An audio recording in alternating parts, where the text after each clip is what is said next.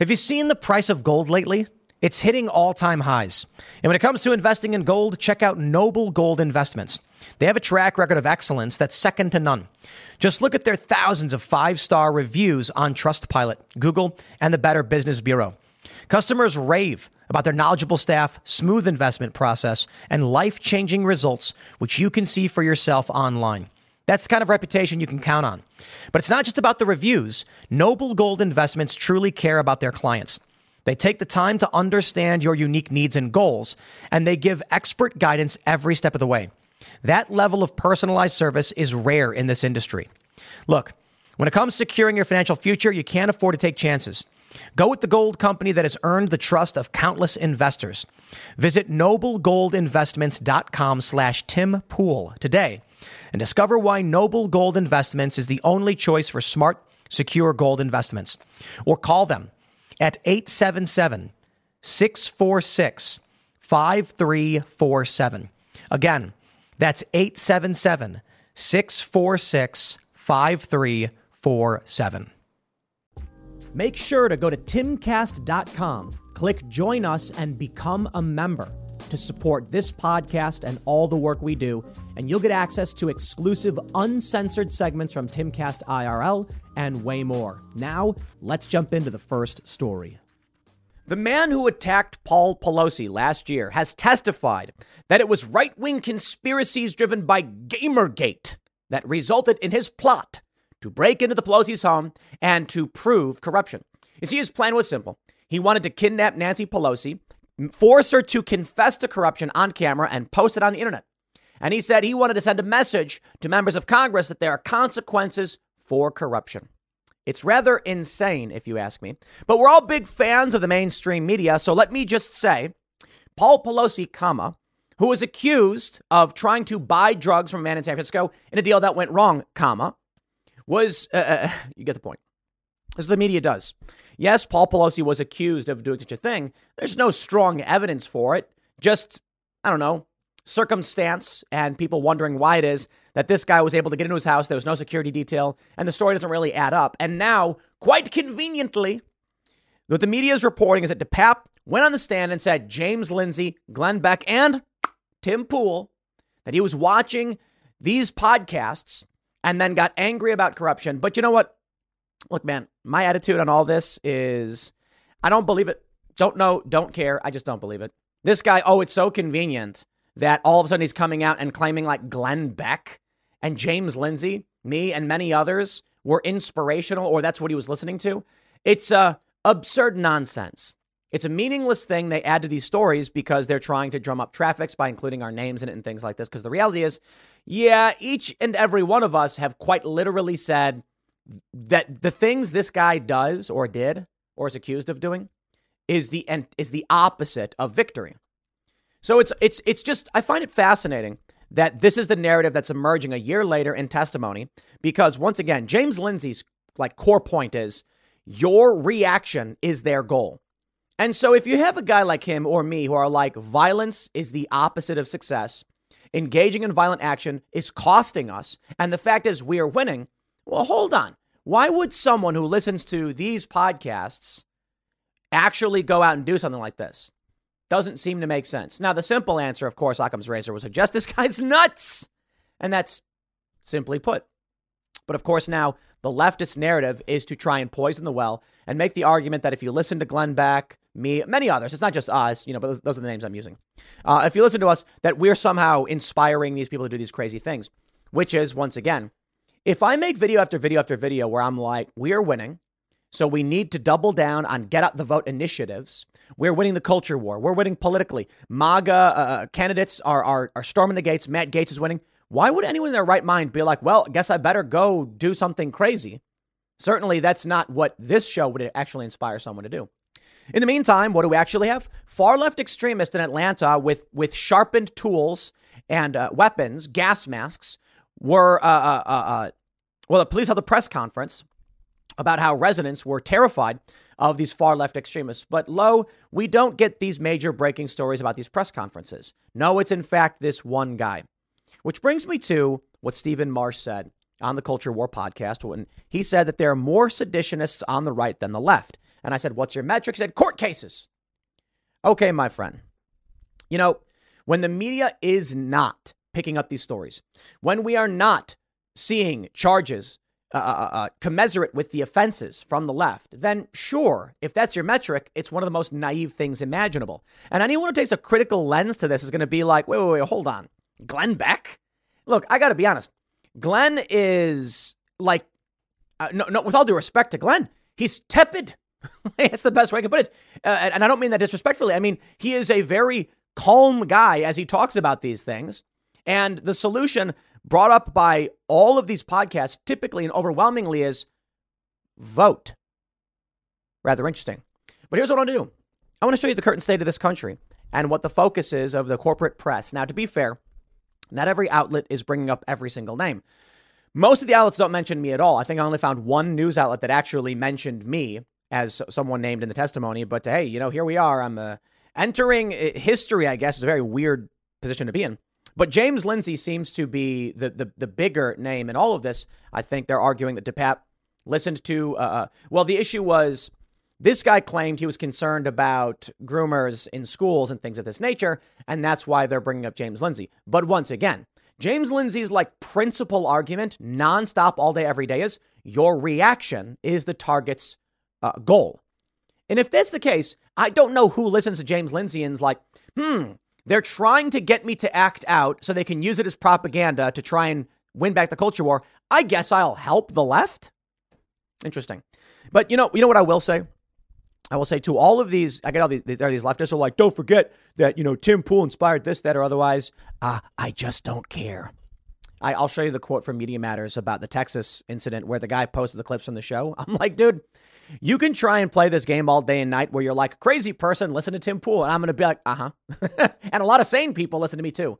Yeah, dude, when you have like 60 to 100 million downloads per month, a lot of people are listening to me. Are we going to go and complain about everybody in Canada or the UK who listens to me as well? I just quite literally don't care at all because my message is clear. We're winning.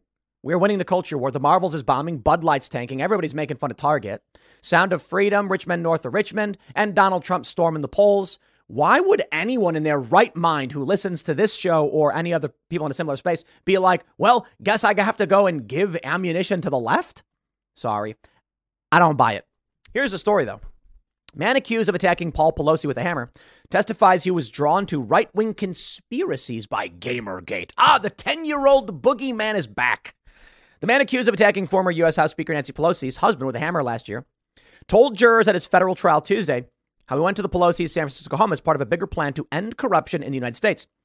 David DePape spoke for more than an hour in which he tearfully recounted how his political leanings went from leftist to right wing after reading a comment on a YouTube video about former President Donald Trump. He did not deny bludgeoning Paul Pelosi, saying he reacted after realizing his larger plan might be unraveling. Testimony wrapped up later Tuesday with closing arguments expected Wednesday. DePape has pleaded not guilty to attempted kidnapping of a federal official. And uh, uh, really? They're, they're arguing he's trying to kidnap Pelosi, but she wasn't there an assault on an immediate family member. Uh, yeah, I, say lock this guy up. I don't, I don't, I don't, I really don't care what the argument is. This guy should be locked up. His attorneys argue that he was not seeking to go after Nancy Pelosi because of her official duties as a member of Congress, and so the charges do not fit. I, I, disagree. I mean, what? The guy testified he did. The attack happened October 28th, 2022, just days before the midterm. How convenient. I'm sorry, dude. Look, I'm not arguing there's a conspiracy. Here. I'm just saying, like, there's no sane person who listens to any of our shows and is like, we're winning? Guess I better go and commit an act of violence literally before a midterm election? What? makes no sense. Uh, look, I'm going to say this. I'm not arguing that this guy had deeper motives. He's certainly crazy and he can say these things, but this is laughable. And so let this be the example to each and every one of you, right? The point is, uh, don't do these things because we're winning and by a lot. Now, of course, the left controls a lot of cultural institutions, and they have a stronghold in certain offices in law enforcement. And for this reason, a lot of people on the right are like, no, we're not, we're losing, stop. Like, dude, I'm sorry, man. Just because you don't own the entire battlefield, just because you may not own the majority of the battlefield, does not mean you're losing, okay? Here's the way I want to put it. Let's imagine a football field, okay? And you've got a team that is being pushed back. You know, they're they're they're they're in the red zone, closer to like the, the opposing team has gotten them close to the they're they're in the red zone. And I'm not a big football guy, so so uh, bear with me. And then the, the the defending team intercepts the ball and starts making gains in the other direction. They have begun to win. It doesn't mean they own. It doesn't mean they're past the halfway mark. It doesn't mean they own everything. It means we have watched consistently over the past year the advancing of our team. We are starting to win. The score is is is zero zero in this analogy, and because it's not about whether or not you're at the you, you have touchdowns or not. My point is this: they've pushed us all the way back into uh, uh, towards our our our uh, end zone, and now we've begun to take back that ground and push forward consistently. Now imagine if you're nearing the 50 yard line your team's gaining ground, and we're like, let's go, baby. And then all of a sudden, one of the players on your team starts screaming about how, you know, corrupt their team is, and then starts chucking hammers at people. You'd be like, what are you doing? We're gaining, we're about, we're, we're winning. Like, we're gaining back. What are you doing? That's why it doesn't make sense. But you know what? I can tell you what makes sense. People are insane. And for that reason, these narratives are nonsense. Like the, the reality is crazy people exist and they're going to do crazy things. I can show you all the evidence of the far left doing crazy things and then this is what I'll tell you what happens. The left is going to highlight stories like this and use it as justification, try and win political favor. The right is going to use many other stories for similar reasons, and and the tribal war, the culture war, will continue. That's just it. This guy's crazy. He should be locked up. But who he listened to doesn't really matter. It's the actions that he, he partakes in. When we look at Antifa engaging in extremist acts and terror, terrorist acts, and then they're not charged, by the way, uh, the media doesn't come out and be like, can you tell us who you were listening to online? It never seems to happen. But I'd be willing to bet you're going to get a lot of Hasan Piker, things like that, or the Young Turks, perhaps. Did you know Fast Growing Trees is the biggest online nursery in the U.S. with more than 10,000 different kinds of plants and over 2 million happy customers in the U.S.? They have everything you could possibly want, like fruit trees, palm trees, evergreens, houseplants, and so much more. Whatever you're interested in, they have it for you. Find the perfect fit for your climate and space. Fast Growing Trees makes it easy to order online, and your plants are shipped directly to your door in one to two days. And along with their 30 day Alive and Thrive guarantee, they offer free plant consultation forever. This spring, they have the best deals online, up to half off on select plants and other deals. And listeners to our show get an additional 15% off their first purchase when using the code POOL at checkout. That's an additional 15% off at fastgrowingtrees.com using the code POOL at checkout. Fastgrowingtrees.com, code POOL. Offer is valid for a limited time. Terms and conditions may apply.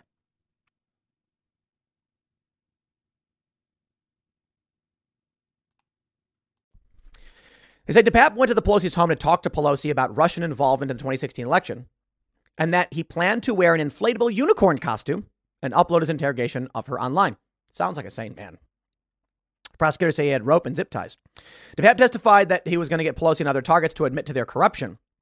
And then he wanted Joe Biden to pardon them all. It's just easier giving them a pardon so we can move forward as a country. In testimony, he said, Where's Nancy? He said, uh, uh, uh, Paul said he was eventually able to call the police from his cell phone. When officers arrived, he was hit with a hammer. DePape said he, said he felt really bad for Pelosi after hearing testimony about the damage to his skull. I mean, it's, it's horrifying. He was never my target. Defense attorney Jodi Linker told jurors last week that DePape believed he was taking action to stop government corruption, the erosion of freedom in the United States, and the abuse of children by politicians. He testified that he was first drawn to right wing conspiracies after learning about Gamergate, an online harassment campaign against women in the video gaming community that took place about a decade ago. You know, what's really, really funny is how PBS still calls Gamergate that. The lightest, fairest interpretation is it was Gamergate was a, a scandal involving the, the, the, the, gaming industry and, and, and the gaming community that resulted in uh, widespread animosity. There's a lot more complicated issues related to it, but it was not a harassment campaign. That's just an obvious lie. But of course, this is what they do they lie a harassment campaign against women in the video game community. That's so so funny. That took place a decade ago. He said he often played video games up to six hours a day while listening to political podcasts. Oh, he heard about one of his targets, a University of Michigan professor from conservative. yes, conservative James Lindsay. Sure. Conservative commentator James Lindsay. I, am just, I love this. James Lindsay, I'm, I'm pretty sure is a PhD uh, uh, uh, professor, but uh, I digress. The takeaway I got is that she wants to turn our schools into pedo factories. Oof, yikes. The professor testified that some of her writings have been misconstrued to fit a narrative against the gay movement. You see what they're doing here? Like, this whole thing is just quite literally propping, like, I'm sorry, man. This is purely advantageous. What I think is a crazy guy did a crazy thing, and you've got ideologues in the cult that are like, let's drive the narrative as hard as we can. Because the media reporting should be like, guys, don't take anything he's saying seriously. He's nuts. But poison the well, poison the well. So he said he was going to uh, break Nancy Pelosi's kneecaps. Insane. Here's a story from uh, CBS News. This one actually references many others, including uh, me, and uh, Glenn Beck. DePape said he mainly watched YouTube videos and listened to podcasts from the likes of Tim Pool, Glenn Beck, and conservative media outlets. He described his worldview as taking up a battle against a sinister cabal of government officials, celebrities, and pedos driving the country to ruin, echoing baseless QAnon diatribes. Well, I think it's funny because anybody who, who actually watches this show knows that Tim Pool is nothing more than a milk toast fence sitter. But, uh, ladies and gentlemen, you may have seen the image I posted yesterday. This, uh, this, I think this really exemplifies what the left cult is. I posted pictures from Target of what is known as Black Paraplegic Santa Claus. It is an ornament you can buy of a black Santa Claus who's in a wheelchair. And I said, WTF, I can't believe this is real. The response on the left has been to accuse me of being a Christian, which I'm not, and to claim that I'm so outraged by it. Outraged? I think it's hilarious. I want to order a whole bunch of them, but that's the point. It's a cult. You've got uh, uh, Pink, the singer, claiming that MAGA cultists are coming after her because she wants to give out banned books in Florida. The response from people who uh, uh, are not MAGA cultists, uh, but anti woke, are saying, We're talking about adult images. And she goes, Prove it. And then people started sending her all these images of adult materials that are banned. And then she goes, Ha, the MAGA cultists are so mad. You see, this is the thing. These people are in a cult. That's just really it. When there, there, there is a disparate group of individuals that people call the far right or conservative. And that includes me, who's a traditional liberal and not a Christian conservative. And then there's uh, uh, conservatives and libertarians. My fa- one of my favorite moments is when Dave Smith, the libertarian comedian, was on Kennedy on Fox News. And someone said, You Trump supporters, blah, blah, blah. And he was like, I don't like Trump at all. But they, they're blind to this. So this is what we get. Anyone who counters the lies from these individuals, of course, is right wing. But the reason why I bring up the Target thing is that on Reddit, there's a bunch of posts that I find absolutely wonderful. And uh, I found this because I was actually trying to find the, the thing on Target about, I wanted to buy some uh, black paraplegic Santa Claus ornaments because I think they're hilarious. And uh, I see these Reddit posts where they're like, whatever happened to love thy neighbor? These Christians, blah, blah, blah. And I'm like, you got all that from me saying, I can't believe this is real? What? what? I think it's hilarious. And I actually said the free market shall provide. And if people want representation with a black paraplegic Santa Claus, I'm all for it. Let them buy it. My my question is, does Target actually think there's a large enough demographic to buy this? The reality is, Target is actually selling this to white liberal women and not black paraplegic individuals. But my point is this. It's a cult. It really is. When they come out and they go, haha, Tim Pool's a Christian who is so angry, they live in this world where anyone outside of their bubble must conform to what they think is actually happening instead of actually asking or trying to understand why someone would post a thing. It is uniform thinking. And then you end up with stories like this. So, uh, conservative media outlets. But my friends, this video would not be complete unless I point out the left as well.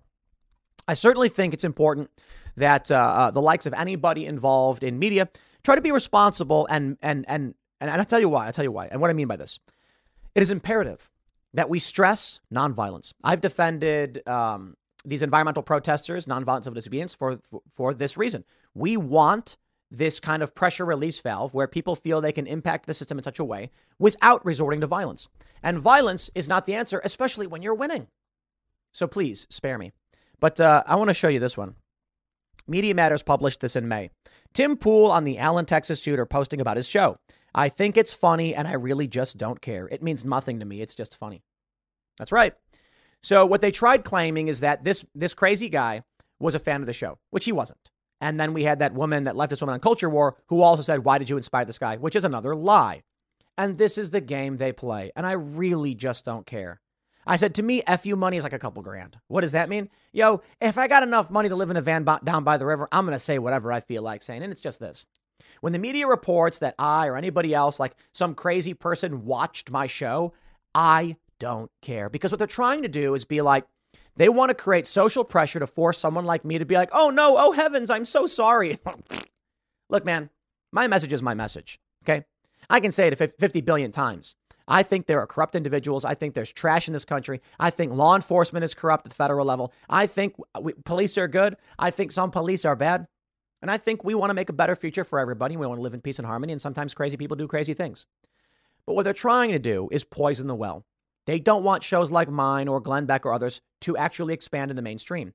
They want to make it taboo. They want to make it so that professional athletes, skateboarders, musicians are scared to come on this show for these reasons. But I literally just don't care. We're doing a lot, a whole lot of cultural building, and we are wildly successful in doing so. We got pro skaters, we got musicians, we got people who are fearless and willing to push back, and they don't care for the lies. The reality with this guy in Allen, Texas, is that he posted four screenshots of one episode. That's it. And I'm pretty sure he might have been posting like comments or something that someone had said. Yeah, we get like 60 to 100 million hits per month. It's it's bonkers, okay? And what that, that doesn't mean 100 million people are watching. I think it translates to something like 40 or 50 million unique viewers every single month. And it might be like 30 million who are American. And of these people, they might watch one out of every 10 videos. Now, there's the core base of individuals. I think there's probably, a, I think there are around three to 5,000 people out of the millions who subscribe who watch every single video and every show. Three to 5,000. This guy's clearly not one of them, right? And that's the point. When you got a big show, a lot of people are going to be watching you. And a lot of people watch consistently, and some of these people are good and some of these people are bad. So when they try and play these games, I just laugh about it. We're gonna we're gonna keep winning. We're winning the culture war. Target is a joke. Bud Light failed. They had to, now they've now they uh, sponsored UFC. Let's see how that plays out. And so these crazy guys say this stuff, and the media tries to play this game. It literally means nothing. In the meantime, we have this from Andy Ngo. On November 13th, Atlanta police held an emergency press conference about yet another Antifa attack in a residential area. These people has had sharpened spades as weapons. They had riot gear, sticks, a whole bunch, and the police are showing all this off. Now, how come this isn't the national story? How come this story from the Atlanta police didn't break national headlines? Because it's, it's the narrative, it's the cult. And look, man, look, at this dancing into court, 61s are arraigned for terrorizing police training facility.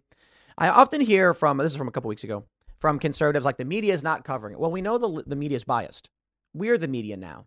So, of course, the corporate press, with their left liberal bias, will accuse all of us of doing wrong, but who cares? That's why I think I think it's funny and I don't care. You know why? We're winning.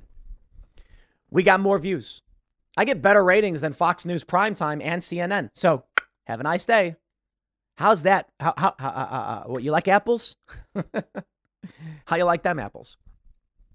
When uh, we reach larger uh, key demographic audiences than traditional media, and this is why they're losing their minds. Glenn Beck's smart to do everything he's doing because he's reaching more people, having shifted into the blaze and all that stuff from uh, television and all that. Forward thinking guy. We got crazy stories. I'm, I'm, i want to talk about the, the, the, the insane crime. People, uh, uh, man, what's happening in San Francisco. We'll, we'll talk about it. We'll talk about it. But this is the point, right? I don't know what I can actually uh, show on YouTube without them age restricting the video. But we got a guy who was beaten into a coma. We got the teen who was beaten to death. We got people looting these stores and these trucks. And this is what I'm talking about. The big story for the media is this one guy who did a shocking and egregious thing. And this proves my point. My point is what is associated with the right is often uh, uh, acute and extreme. This guy broke into a house and did something crazy and then says, I listen to these shows. On the far left, you have sustained, blunt, and uh, uh, uh, ubiquitous terrorism, but never enough to reach a national headline or no one really ever posts it. You know, the, the liberal media doesn't talk about it. Recession and inflation are here. Gas, housing, and everyday goods are up, way up. And you want to be ready for any situation. So, what would you do if there's no food on the shelf? ARC Heirloom Seeds are here to help. Did you know 99% of seeds sold today can't reproduce? With heirloom seeds, you only have to plant once, then you can grow year after year, giving you and your family stability and security because things are getting crazy out there. Our all in one seed kit provides everything you need to grow your own food. This premium seed kit has over 65 varieties, 50,000 seeds, and stores for 15 years. You'll also get our exclusive seed guide to make growing a no brainer. ARC Seed Kits is a family owned and operated business and the most trusted name in the nation for over 15 years. Our mandate is to get heirloom seeds into every home in America. Go to arcseedkits.com today and get free shipping by entering promo code podcast. That's arkseedkits.com, promo code podcast. Get your seeds, get prepared, get growing. arcseedkits.com. So when you have uh, uh, widespread chaos in San Francisco, where's the story about the guy who was beaten into a coma in the street? It's it's a brutal video. It's horrifying. Yeah, that story doesn't make it anywhere because a beating doesn't matter to these people. But David DePape going after a politician, I can understand why that's big news. No, to, to be fair, yes. But if you watch our show, if you watch Timcast and you watch many others, you know that there is widespread there are widespread problems with homelessness, with human waste, with corruption and crime and all these problems.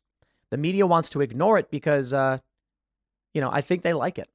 I really do. If it bleeds, it leads, they say. And so what they want is stories like DePape, and they want to hyper focus on it, and they, want to create the right wing boogeyman. Despite the fact anybody who actually watches this show's know, uh, show knows uh, I'm not a Christian. I am certainly not in favor of pardoning the likes of Nancy Pelosi, which that guy was, which is actually a more uh, uh Democrat talking point. Anti, like, yes, uh, it's not widespread, but those who are more Democrat leaning and don't like the establishment party lean in that direction. But uh, I just think we've got big problems in this country. I think that we are actually winning the culture war. I think that violence is actually a detriment to our path toward success. I think January 6th was chaotic and a disaster, and the people who committed violence should be criminally charged. 20 years is a bit much, though, don't you think? The point is, don't give them what they want. And what they want is people like this guy to go on the stand and blame the right and conservatives and blah, blah, blah. I really love this. Someone recently wrote that I was a far right commentator, and that just proves the point. When I laugh at Target making paraplegic, uh, black paraplegic Santa Claus, they're like, what about whatever happened to love thy neighbor? These Christians are so angry. And I'm like, that's a cult. And that's how you know it's a cult. Because, uh, you know, I got to tell you guys, if, if I'm getting 60 to 100 million per month uh, across the board, in in uh, uh, 2020 we were getting 120 million just on YouTube alone, and that's kind of crazy. But if uh, uh, uh, so now we're on you know TikTok and Instagram and Facebook, and so the views are really spread out.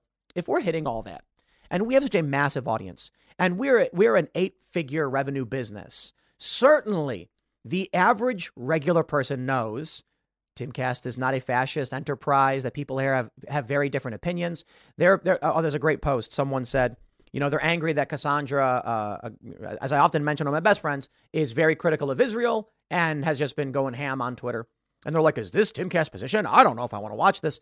And then someone's like, no, actually, the people who work at Timcast have nuanced opinions on all of these issues, and Tim seems to be pro Israel, you know. and they're like, oh, okay, actually, that's pretty good. Right. Yeah, because you know what matters here to me? Free speech. Core component the right to express your opinion and the right to be wrong.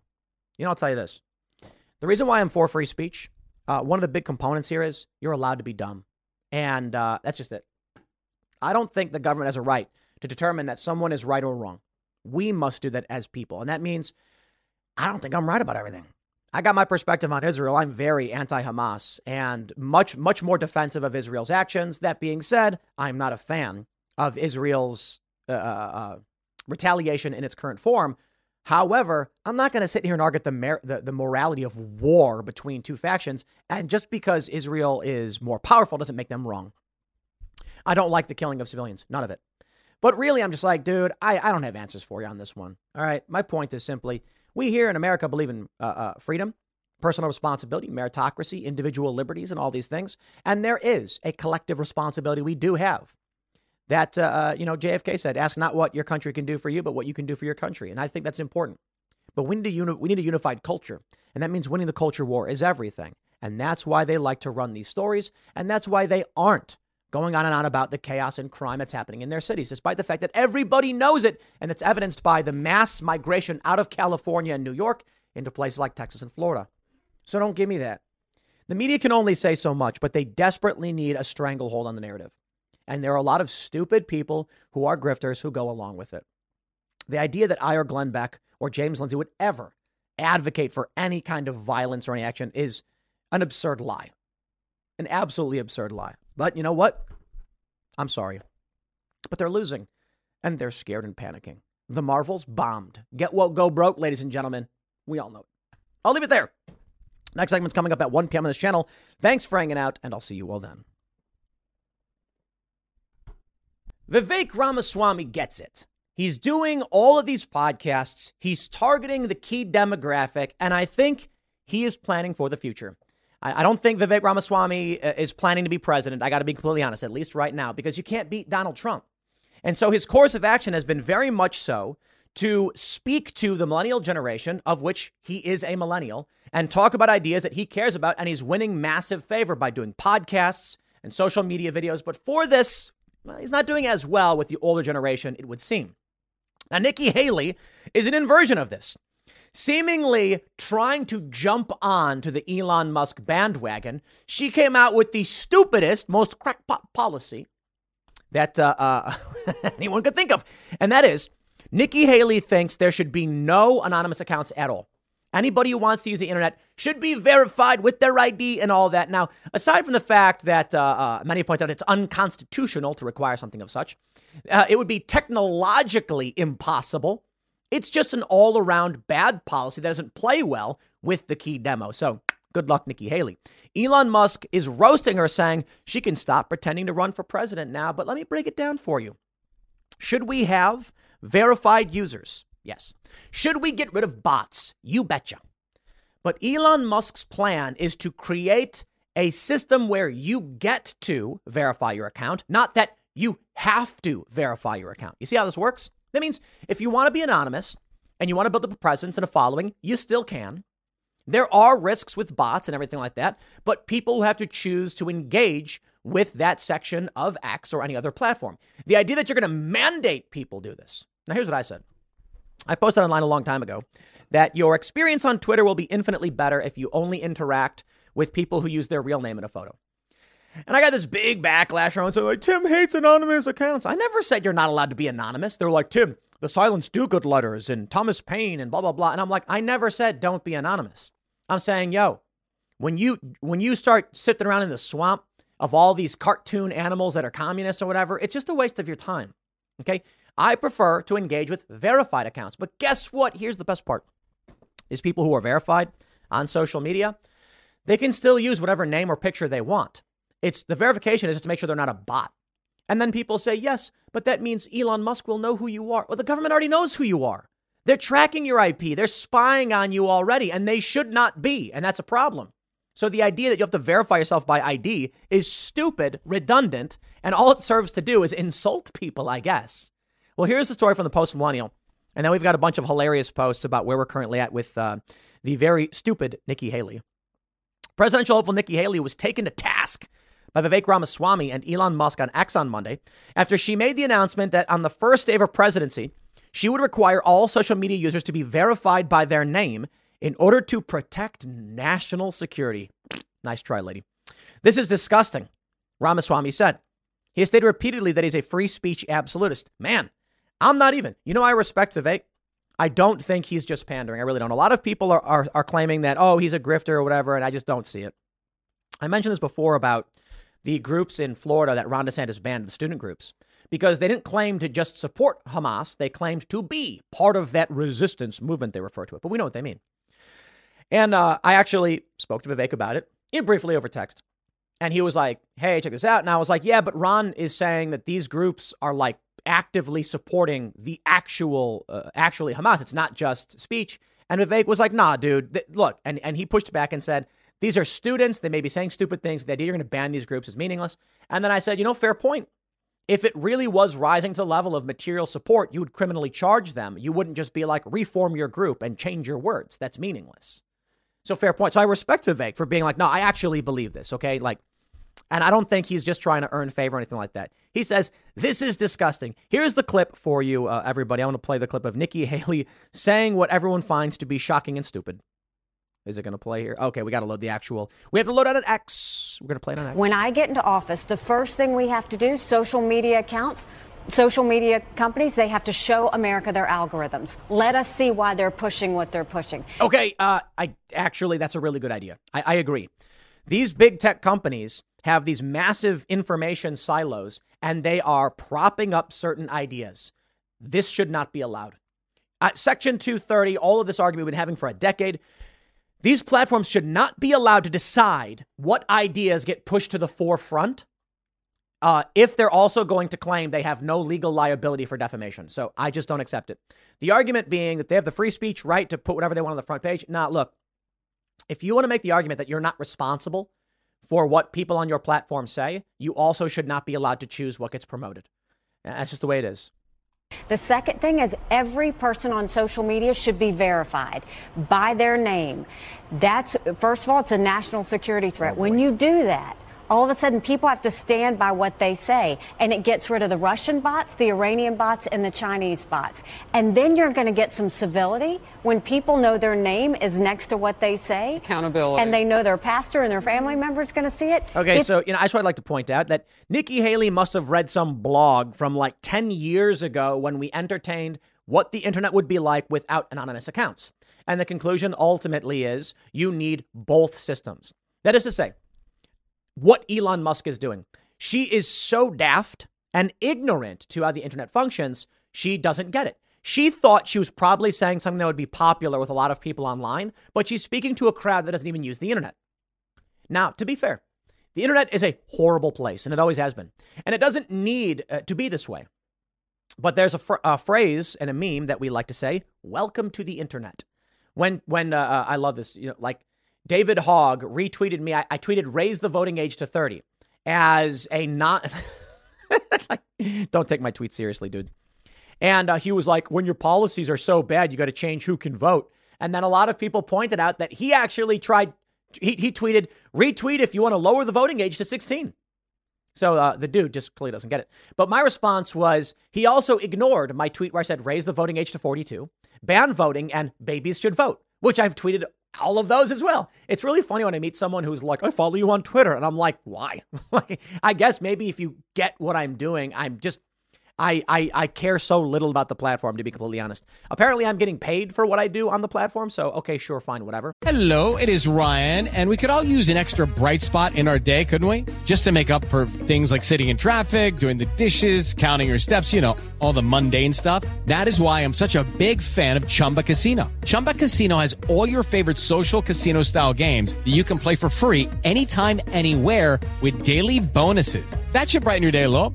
Actually, a lot. So sign up now at ChumbaCasino.com. That's ChumbaCasino.com. No purchase necessary. VGW. Void were prohibited by law. See terms and conditions. 18 plus. But yeah, I don't care all that much. Anyway, my response, David Hogg, was, welcome to the internet. And he's getting roasted over it. But Nikki Haley is not an internet person, so she doesn't really understand these ideas. She sees Elon Musk's popularity. She sees what Vivek Ramaswamy is doing by reaching out through podcasts and on social media and to tremendous success. Like I said, Vivek is planning for the future. I don't think he's as concerned about winning t- today as he is with when in the next, you know, four, eight, or 12 years, he is going to be a bigger representative of the largest voting blocks. He's a smart guy. He knows what he's doing. But uh, more importantly, I think he genuinely understands and believes a lot of what he's saying. I think Vivek was set on this path because the woke people attacked him and tried to destroy his company, and it pissed him off. So you've woken up the beast. Nikki Haley doesn't seem to know at all what she's talking about. Elon Musk said, super messed up. She can stop pretending to run for president now. When I get in office, the first thing I'm going to do, yeah, yeah, yeah, we get it. Accountability, chimed in news anchor. And then they know their pastor and their family members are going to see it. It's going to help our kids and it's going to help our country. Anonymous speech is both a foundational part of American free speech rights and has been roundly protected by the Supreme Court. So she, here, here's what I think. She thought she was saying something popular. She was not. It is not popular. she doesn't quite understand it. Every person should be verified by name. But of course, you're going to see everybody start coming after her. All right, here we go. We got Shoe on Head with uh, tweet of the week. She said Nikki Haley saw one mean tweet from Hitler Bussy 420 and is now on a crusade against in, uh, internet anonymity. And then uh, let me see. Do we have uh, what is this one? That's another shoe on head tweet. JD Vance responded, post of the week right here, to which Shoe on Head says the term bussy has officially reached congressional lexicon. I love the internet. It is oh so much fun. And then uh, we have where's that other tweet I just had pulled out? Uh, Head tweets WTF, and it's a fake tweet from Nikki Haley saying, Oh, you're posting on an alt? Why don't you use your real photo and name so I can call your employer and get you fired for disagreeing with my retarded worldviews? To which there is a community note on X that says, This is fake. It's a meme making fun of Nikki Haley asking for social media platforms to verify all people and show their legal name. Ah, I just love the internet. So, in response to Shoe and Head, we have this from uh, Nathaniel says, Hi, June. I have my ideas why anonymous counts might be equitable with free speech. I'm really on the fence with this one. What do you feel we would lose as a community on X if something like this were to be implemented? To which Sue responded, We'd lose real and funny conversations and posts. People would be less honest, feel they're under HR supervision if connected with their name and face. Anyone who didn't have the approved opinion would be screwed, which is why Nikki supports the uh, supports it. Nobody who supports her is out of line with the establishment. Agreed. And therein lies the big issue. The big issue is that Nikki Haley is absolutely awful, doesn't know how to reach people, and genuinely thinks this this play is for one, it's an establishment play. That way, all of the big tech companies who have been desperately trying to control opinions and all of these massive multinational corporations and media companies can make it can be so much easier to shut down anyone who dare oppose them. Why? It was I, as well as many others, who were targeted by the government the Election Integrity Partnership to be silenced for us questioning. Actually, I shouldn't even say questioning. I was totally on board with Trump having lost the election. But I was talking about the Supreme Court cases and the lawsuits and how the judges need to hear the merits. And so we can see. That's my position. I said, maybe we should see what the judges have to say about this. And they said, super spreader of fake information. The dirty game they play, targeted by the government. Where's the class action lawsuit, boys? Let's get on it. This is the dirty game they play. Nikki Haley wants to shut us out. Well, she will not be able to. But I certainly think she's pandering to big business and big bucks who want to create a homogenous narrative they can easily control. But I love this one. This is the narrative game they play. Nikki Haley decided the path to winning the GOP nomination will be feminist self victimization. It's a bold strategy, Cotton. Let's see if it pays off for her. In this tweet, we have Tricia McLaughlin saying, Nothing says girl power like you can't criticize me because I'm a woman. Oh, grow up. Here we go. You ready for this one? I love it. What happens? He comes out of the gate, he hits the female chair of the party, he hits the female anchor on the platform, and then he hits me. And I'm not saying anything. I ain't saying. I'm just saying. But he might have a girl problem. I'm just saying he might have a girl. cringiest thing I have ever seen. What the Ruthless podcast? Don't we know those guys? Who does the Ruthless podcast? Are you are you seriously going to sit here and just let Nikki Haley say something so stupid? Uh, I want to look up Ruthless. Is that? Uh, I don't want to say who it is because I don't want to get it wrong and insult somebody. But uh, let's see, Ruthless podcast. Uh, who runs this one? I got no beef with the Ruthless podcast to be completely honest. I'm just saying, like, yo, you guys should be should be roasting them. Uh, Smug, Holmes, Duncan, Ashbrook bring the next generation of conservative talk to next level with Ruthless. There is no shelter for anyone, etc., uh, etc. Et you know, look, man. I don't know the full context, and I want to give people the benefit of the doubt because you see these clips online. I said the same thing for Hasan. You see these clips online, and you don't know exactly what it's all about. To be completely honest, I really don't care all that much to talk about Nikki Haley. I'm more interested in what the establishment is up to, and here we go. I love this story from Axios. Scoop Nikki Haley and Jamie Dimon hold private conversations on the economy. Ah, the devil endorses a demon. Is the uh, uh I, am stealing that joke from somebody I can't remember who said it was it was someone here at Timcast the uh, something like that a devil endorses a demon. Okay, look, man, I don't see people like Nikki Haley, Hillary Clinton esque types succeeding in the long term. I see Vivek's path to success, and I'll tell you why. Look, uh, Timcast isn't like We're consistently the biggest live show, Timcast IRL, on YouTube every night, which is kind of crazy. We get, I say consistently because, you know, periodically shows pop up that get more viewers than us, but we typically get the largest live audience. It's a lot smaller than where people used to be. Tucker Carlson got substantially more, but in the key demo, I got to be honest, and with all due respect, it's comparable. Seriously was. Uh, Tucker Carlson got a larger portion of the older crowd. In the key demo, it was between like three and 500,000 per night, which is comparable to about what we get, which is kind of crazy if you think about it. But th- what this means is Tucker's 10 times older people count. Okay. I'm not saying they don't. I'm saying moving forward, it's going to be the likes of Tucker, Timcast IRL, and others targeting millennials and younger. That, and I know, I know there are older people who watch these videos as well. I'm not saying you, you, you, you're not. I'm just saying Vivek Ramaswamy understands that the opinions held by these, by these large podcasts, the future of where political discourse is going, and popular opinion and ideas are being represented here. Patrick Bet David, for instance, has infinitely more influence than many of these New York Times writers and their garbage uh, uh podcasts, but they do have influence. Nikki Haley is going that route. Vivek Ramaswamy is going the other route. I say in 10 years, we win the culture war, and Vivek is going to be one of the biggest personalities on the right side of, of, uh, of these issues. I should say on the conservative leaning side. It will be interesting to see how the left and right shifts, especially with Israel Palestine, everything we're seeing with Hasan Piker and Ethan Klein, and many of these prominent personalities, celebrities, professors, etc.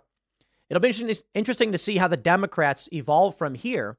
And if the Democratic Party becomes further left and more anti I don't know. I don't know what you'd call it, but more woke.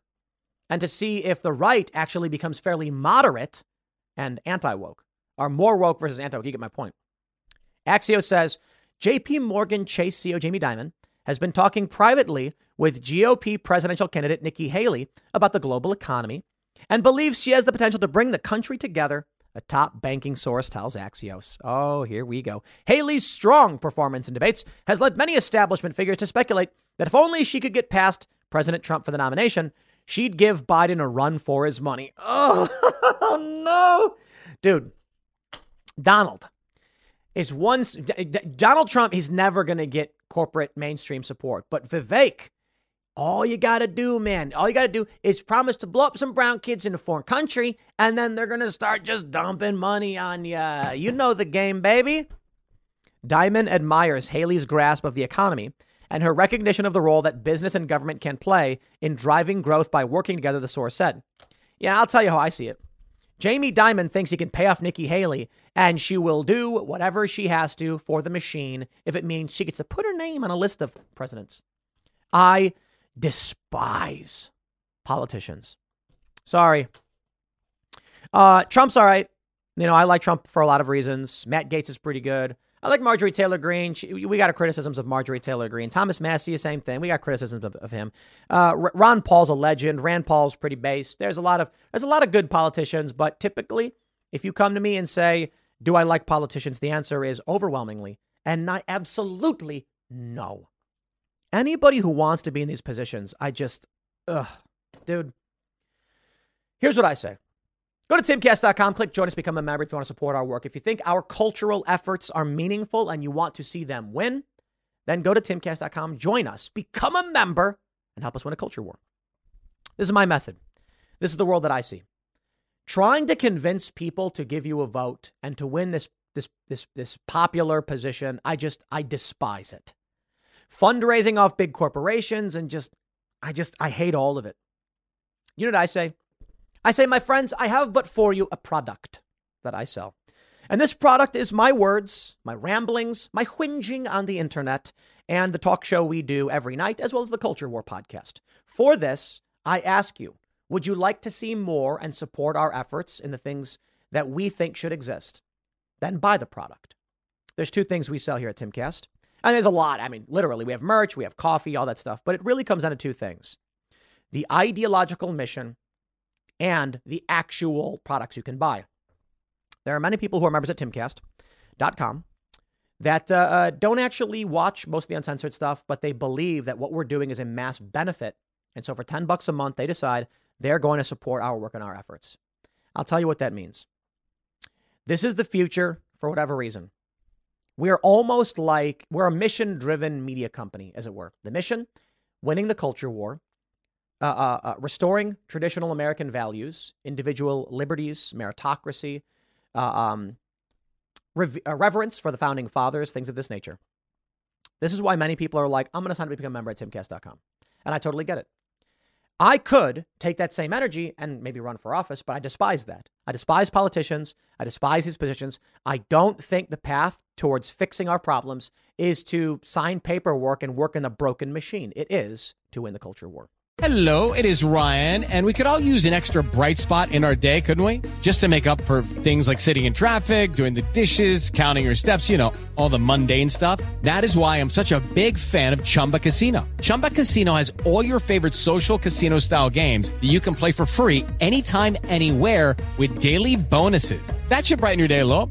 Actually, a lot. So sign up now at chumbacasino.com. That's chumbacasino.com. No purchase necessary. VGW Group. Void were prohibited by law. See terms and conditions. 18 plus. We have many efforts here.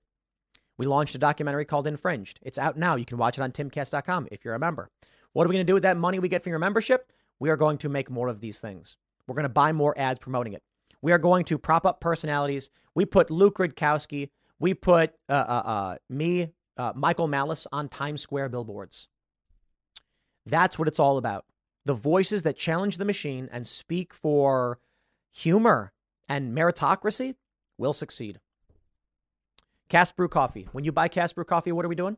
We're building a coffee shop. It's in the works. The equipment has arrived. Renovations are underway. Hopefully, if things start moving faster and faster as we get closer to uh, getting, you know, permits and everything are getting done. And we want to build the anti Times Square in Martinsburg, West Virginia. And I'm hoping that within, within a few years, we are just taking the culture back, restoring the values that we care about Saturday morning cartoons, community, family gatherings. That's how you win. My point in all this. Many of these people think I'm going to go and I'm going to campaign and win your support, win office, and then use the position of office to change our culture. And that does work. To change the rules and say certain things should or shouldn't be illegal, and it, and it can work. But really, you know, I'm going to go for the root because Breitbart was right. Politics is downstream from culture. So my mission, not to lord over anyone, it's not to um, pass a bill or be the boss. It's not to be in Congress and file subpoenas or anything like that. It's quite literally to say, look, man, I'm going to market my ideas. I'm going to convince as many as people as possible, as many people as possible to support the work we're doing here. And then it doesn't matter what you think. Why? When we go to an area that's being dominated by woke psychopaths, I don't need to ask the police to do anything. I don't need to, to petition the mayor for a new law. I'll just buy the land. So if there's a woke crowd that's saying something like, we're the ones who control this space, we our ideas are, are, are dominant, I'll just say, okay, well, you can do whatever you want. But if the people are supporting me and our business is expanding and our mission is growing, we will buy. What does that mean? The money we have is more important and more powerful than whatever it is those people in that area might think of. This is what I believe. I believe the majority of people who are marching in lockstep with wokeness don't actually care, but the money's there. I've long said it. What are we doing in skateboarding? Well, you might not care about skateboarding, but I do. It's a big industry. It's a multi billion dollar industry with a lot of kids who are engaged in skateboarding, and there's skate parks all over the place. I grew up skateboarding. I still skate, and I'm, about to, I'm going to go skate in a few minutes. And I see these pro skateboarders who are refusing to speak up about these issues. And I say, You got to speak up. They say, I can't, I'll lose my job. I say, Okay, then I'm going to give you a job. I am going to sponsor you. And then you can tell all these woke companies to shove off because our company is going to do better. That's what we're doing. And that's what you're empowering as a member at timcast.com. My point is simply this I certainly seek to have influence to a great degree in this, in this country, in this world. I hope to expand the influence of many others, including people like Luke Rudkowski, Seamus Coughlin, Michael Malice, and anybody who comes on Timcast IRL to varying degrees. Some people we argue with. My point is simply this we will have a bigger impact by empowering people with good ideas than we would if any of us ran for office. So let these people try and run for office fine. But Nikki Haley can't get elected if we build a coalition of people who refuse to vote for her because her ideas are bad. If we convince enough people, if we make war unthinkable, then no one will ever get elected who ever dares to impose these ridiculous plans on this country. By all means, you can go out and you can say whatever you want and try and get elected, but it won't happen if we are the ones who are setting the trends. And that is the point. Good luck, Nikki. I'll leave it there. Next segment's coming up at 4 p.m. on this channel. Thanks for hanging out, and I'll see you all then. With the failure of the Marvels, many people are starting to hope that these comic book films will get away from the crackpot wokeness and start to restore the hero's journey in stories that we know and love. The original MCU characters were great, and they don't have to be white men. That's not the issue. The issue is your stories suck. We now have this story from the post millennial. Gay, sex fueled Green Lantern comic book dead on arrival after fans reject it and sales fall flat. The only way we can shut these people down is to make this book an undeniable success, Sheridan told his fans. Let me just uh, stress for you the comic book industry is not dying. The comic book industry has been taken over and is being worn like a skin suit by woke psychopaths, and this is proof. In October, author Tim Sheridan urged people to pick up a copy of his latest work, a Green Lantern reboot, in which the DC superhero has adult relations with a guy. Despite his pleas, the comic appears to have struggled to gain favor among readers. Why? Dude, I don't care if you're gay. Don't care if you're LGBTQIA2A plus whatever. But yo, when you make a product for like 0.7% of the population, you're gonna get 0.7% of the sales. You see what I'm saying? There's not that many people who are interested in this story. And so this dude who wrote it made this plea to all of his his allies. You must buy this book. Yo, it didn't work. And don't you dare, leftists, come to me and say, well, the reality is just comic books are failing in general. That is a bald faced lie. You know how I know? because Eric July raised $3.7 million in sales. This is crazy. ISOM number one campaign, total covers sold. Cover A, 27,000. Cover B, 17,000. Cover B, 18,000. Campaign goals, 100,000. Total sales, 3.7 million. 42,926 total purchases. Now, I'm not going to sit here and pretend that 42,000 sales is like where comic books used to be or anything like that, but the reality is, how is it that our good friend Eric July is, is, is receiving resounding success and notoriety. People are cheering for it. His company is expanding. Meanwhile, the legacy icons are failing. Look at this. It currently sits at number 277, this comic, and, and, and at 39,736 among titles in the Kindle store. That is just a failure. Now, we all know about uh, Gay Superman. They released this, and uh, where do I have this one? Right here. I don't know Sandra Rose's, but I thought this was a good uh, title. Gay Superman comic book canceled due to abysmal low sales. Last year, DC announced the new Superman, his son Jon Kent, would be bi and have a boyfriend, a twink newspaper reporter.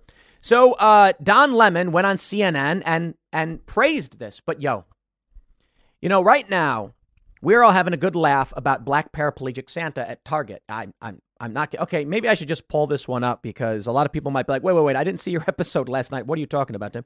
Uh, yeah, this is uh, the left is certainly angry that we've brought up the issue. I'm scrolling down to uh, get the image for y'all, and uh, they're claiming we're we're angry about it. But no, listen. Here's the point. Here you go, ladies and gentlemen. End wokeness posted this image, which shows you know, there's there's regularly abled, I think is the appropriate term, perhaps uh, I don't know. And uh, then you have white and black paraplegic Santas. Uh, just why? All right. The, the, the question is not there's anything wrong with it. I'm not mad. I find it actually quite hilarious. But I also think, you know what's offensive about it? It's insulting to uh, paraplegic individuals. Here's my point with all this who are they selling this to? Like, is there a large population of black paraplegics who are going to buy these ornaments? No. Now, don't get me wrong. Yo, the market, she shall provide. The invisible hand will make sure that anyone who wants to be represented will get their version of Santa Claus. There could be Japanese Mecha Santa Claus. There can be uh, North and South Korean Santa Claus. Whatever you so desire. Because if people want to buy it, they'll buy it. Why is Target a massive multinational corporation. I believe multinational, but I know the Australia target, the story there is like it's a fake version of it or something. I don't know. National Box Store is selling this. My question is does it warrant the cost? Are they going to sell enough of these? Who are they selling them to? The answer, my friends, is affluent white female liberals. That's who they're hoping will buy this. So they can virtue signal, look how much we care about diversity. Everyone can be Santa Claus. Well, I'm sorry, man. This is the point, okay? You want to make a book about the Green Lantern banging dudes. Please, by all means, do so. I ain't gonna whinge or cry about it. The issue, however, is I will laugh at your failures when you think something like this could become mainstream and popular. Yo, your market size is. Let me let me try and explain something to all of you guys, okay? Uh, something but you all probably know, but this guy clearly doesn't. Uh, I am like a centrist, moderate type, um, leaning left on c- certain issues, but uh, leaning right on, on, on other issues, anti-war. So you know, milk toast fence sitter, they say, right? Yeah, I don't think I'm going to build up a strong audience among Zionist Jewish conservatives.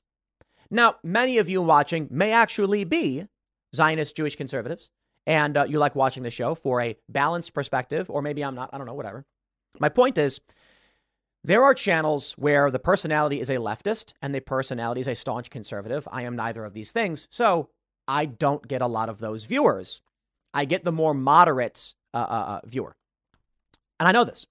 It would be absurd for me to go to you and say, make sure you convince all of your leftist friends to watch my show. They'd be like, why would we watch your show? We don't like you. Ah, fair point.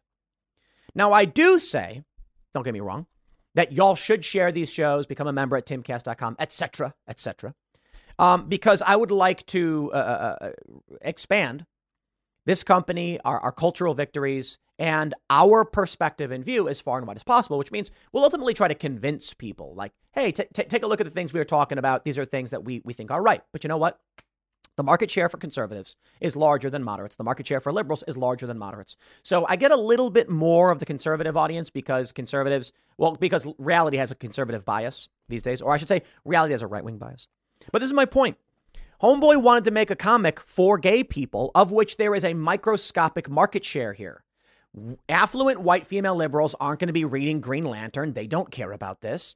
And of the people who read comics who are gay, you're talking about like at least, if I'm being generous, 1% to 2% of the comic book reading audience who is going to be like, I would like to read a book where two dudes bang. The average guy experiencing a desire for a woman and the average person who reads a comic book is male is going to want to see a story in which they fantasize or visualize this epitome of masculinity winning over the most beautiful woman. That's just what dudes on average want. Now, I'm not saying every product needs to cater to the, to the mass majority or anything like that. I'm just saying it's no surprise these things fail because they don't have the target market to support it. But I got an answer for you, my friends.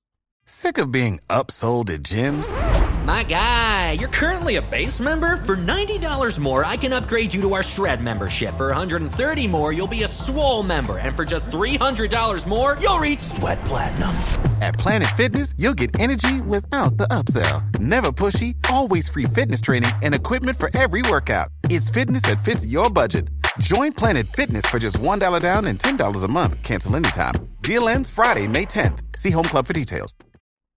You can sustain these comic books by one, don't make it Green Lantern. Why don't you make like, let's see, if you want to be green, how about you do this? The purple, uh, the the the purple lamplighter. Wait, no, lamplighter. That was all. that was that was already the boys. Okay, how about um, red beam? And it's a guy who has a glove that can emit red energy. He can shape into whatever you want, and he happens to be gay. How about that? And then what you do is you target your audience and community and ask them to support you via Patreon or whatever. And then every month you will get 10 bucks to make this story. Yeah, congratulations. You might actually make a good amount of money. If you can find 10,000 people who like that story and like that character, of which they certainly exist, there's, there's certainly many, uh, I, I would say at least 10,000 uh, uh, men who like gay stories and want to see these superheroes, and then you'll make a million bucks. And you can use that money to make these, these comics and send them out to your fans. But the idea that you're going to go mainstream with the Green Lantern, shift completely away from the existing fan base into a smaller market and succeed is laughably absurd. And this is the problem with Get Woke, Go Broke, my friends. My issue is not that they made him gay. I just don't care. I always say this if you want to make Green Lantern gay, by all means, do so. I don't care, right? But uh, I'm not going to buy it. I'm not going to go see your movies, and then you'll fail. So be it. It is sad, however, and I do understand this. Green Lantern's a great character, right? Changing him in this way and changing Superman, it's unfortunate they do these things because these characters mean something to all of us. They inspired us when we were kids, and now they're just destroying it for this niche market that doesn't read comics and doesn't want to buy it. So what's happening now is they're failing. But you know what? So be it. Let them. The dude said, the only way to prove to the big publishers there's a huge market for authentic stories about LGBTQIA characters, and these stories are for everyone, is to buy the heck out of books like this. Unfortunately, nobody did. If you care about truth and justice, about shining a light in the darkness, if you think comics are and should continue to be for everyone, or if you just want to force these Comics Gate trolls back under the bridge they crawled out from, please support our book. Everyone deserves to see themselves in comics. Everyone needs allies. And if you're an ally, now is time to step up.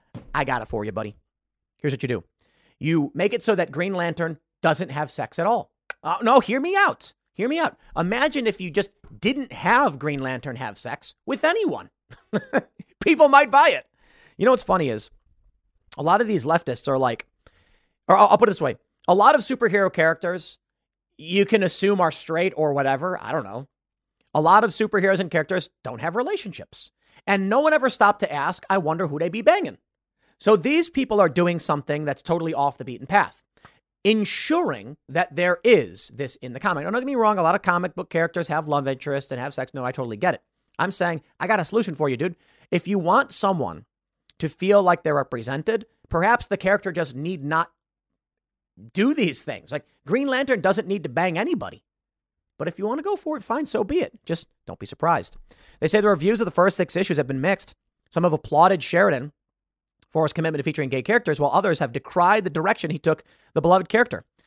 They've completely altered the character who was a brave and cheerful superhero, who was one of the few, uh, uh, one of one of the few allowed to grow old, and was happily married to another of DC's Golden Age characters. In this new series, he's been written as a closeted homosexual who was blackmailed by the FBI into joining the JSA. and at the end of the issue, he ends up in an insane asylum I don't know who wants their old school superheroes written this way, but I do not. Avoid this book. This character has been ruined and his nearly 80 years of published history ignored, presumably for the sake of diversity. I would just like to uh, jump back over and shout out the Rippaverse $3.7 million in sales. I just want to stress this. I can only assume that there are heavy costs to producing these books. I don't know what they would be. So it's not like Eric July is just sitting on $4 million. I do, however, want, want to believe this, and it must be stated with all due and the most utmost respect to Eric July, who I believe is likely now worth several million dollars. Now let's put it in, let's put it into, into perspective. He's got uh, uh, these comics. He's raised a bunch of money. He sold a bunch of books. The value of the Rippaverse based on these sales alone, and this is July 22nd. So this is a while ago. Actually, let's do this. What, what we got? Campaigns. What campaigns do you got going on right now? The success of this, let's just do basic math. Depending on how you want to break this down, if he's got this much in sales, then you can say that his company, I don't know about his assets or anything like this. Are we going to, oh, okay, Alpha Core number one campaign. What do we got here? Whoa! 300,000 pre order campaign goal, $959,000 in sales. Here we go. ISOM number one, I think we just had, that's 3.7. And ISOM number two, Where's where's ISOM number two at? Is that is that going to load? I can't get that one to load. Come on, what's going on? I don't know. Whatever. Let's break it down. Uh, Eric July, he's got four million in sales, almost five million in sales right there. Plus, I think there was another fundraiser he did where he raised like a million dollars. I could be wrong. And so uh, this dude's company raising multi millions of dollars. The company itself is going to be worth several times that. Depending on the math you want to use, it can be like four or five times, or in some in some uh, industries, it could be up to ten times. And I'll break it down. So, what is the value of a company? Oh, here we go. $2.3 million for ISOM number two. And it looks like there's even like an animated version. That's super cool. Uh, ended on August 2023, sold a bit less, but uh, still a tremendous success. 672% sales goal. All right, so let's talk about um, how you evaluate a how you value a company. In in traditional and the most basic is you add up the, the all of the money sitting around and all of the assets, and you say this is the current net worth value of the business. But hold on there. If we want to determine the actual value, you need to ask yourself how much would you be willing to accept to sell this business off completely? Which means many companies are worth substantially more. And worth is, is, is, I'm talking about worth like what's a car worth. So you can argue that, uh, let's say company A has 10 chairs, and that's all it is. It's, it's a room with chairs. Each of these chairs costs 50 bucks. They're good chairs, maybe something like this. Okay, so it's worth $500, this company, because those are the hard assets you can sell off. But hold on. What does the company do? The company has a bunch of intellectual property that is generating $500 per month. Okay, so now we're talking about what do we have? $6,000 a year. That revenue coming in, well, we know that if we go over the span of five years, we got 30 grand. So, for how much money would you sell the business? If someone came to you and said, I'll give you 10 grand for the business, you'd be like, why? I'll make six grand this year and six grand next year. I can just sit on the business and generate the revenue. So the true value of the business, like any other object, is how much are you willing to sell it for? My point is simply this Rip Rippaverse could be worth as high as, with these kinds of sales uh, each year, millions of dollars, 20 to 50 million dollars. And I know a lot of people are going to say, whoa, whoa, what, what? How could it be worth so much? You didn't make that much money. It's because with the tremendous success that they've consistently had in selling comics, we can project the, the, the, the sales that are going to come in for pre orders and uh, uh, uh, projections and goals. If they're making this much money, there's a diminishing return. We can expect the company to generate several million dollars every single year. For this reason, the company itself has a projected revenue, which is value, plus hard assets and intellectual property. So I'd actually say this the movie rights, the TV show rights are also worth hundreds of thousands of dollars. The intellectual property themselves, which is clearly successful, is worth an absurd amount of money. I, I, what I'm trying to say is, I don't think Eric July is buying himself a $30 million Santa Monica mansion or anything like this. But dude's, dude's a millionaire. No, I, I don't even think there's a question. Owning the company itself, he may not have that in cash to buy a car with, but the value of the company and everything around him is, is, in, the, is in the millions. And you know why I'm saying this? I'm not trying to, you know, uh, uh, I don't know. Here's here's the narrative. I want Eric July to be a millionaire. I want him to be rich. I want him to pull up in a Model S plaid at a comic book convention, get out wearing the finest suit, and hand one of his comic books to an excited kid who says, I want to be like him when I grow up. I want Eric July to be greater than Stan Lee and Jack Kirby and all of these other, other comic book creators. I want him to stand up and say, we know what makes comic books good. We know what inspired us as kids, and they've abandoned us, and we're taking over. And each and every person who is involved in this, and I, don't want to just single him out, I'm just saying, you know, his success is so inspirational. I want every one of these people at DC and Marvel and any other of these companies to look at him and wish they were doing what he was doing. I want every kid who is looking looking for new superheroes to think, this is cool. They won't buy Green Lantern, and that's sad because we love Green Lantern. We love all these characters that they're destroying. But you know what? If they're going to destroy them and they're going to sell out, then let kids look up to this. And then the history books will reflect upon what happened. So let me just shout out stunning artwork by Cliff Richards, Richards, coloring by Gabe Eltaeb, lettering by Eric Weathers, and a storyline by Eric July. I hope these dudes are rich. I hope they live in big houses with infinity pools. I hope they can come out and prove to all the young people if you want to create great stories, if you want to inspire others, these are the characters that people are interested in. These are the storylines that we like. This is what will make you successful. Now, I don't want it to be all about money.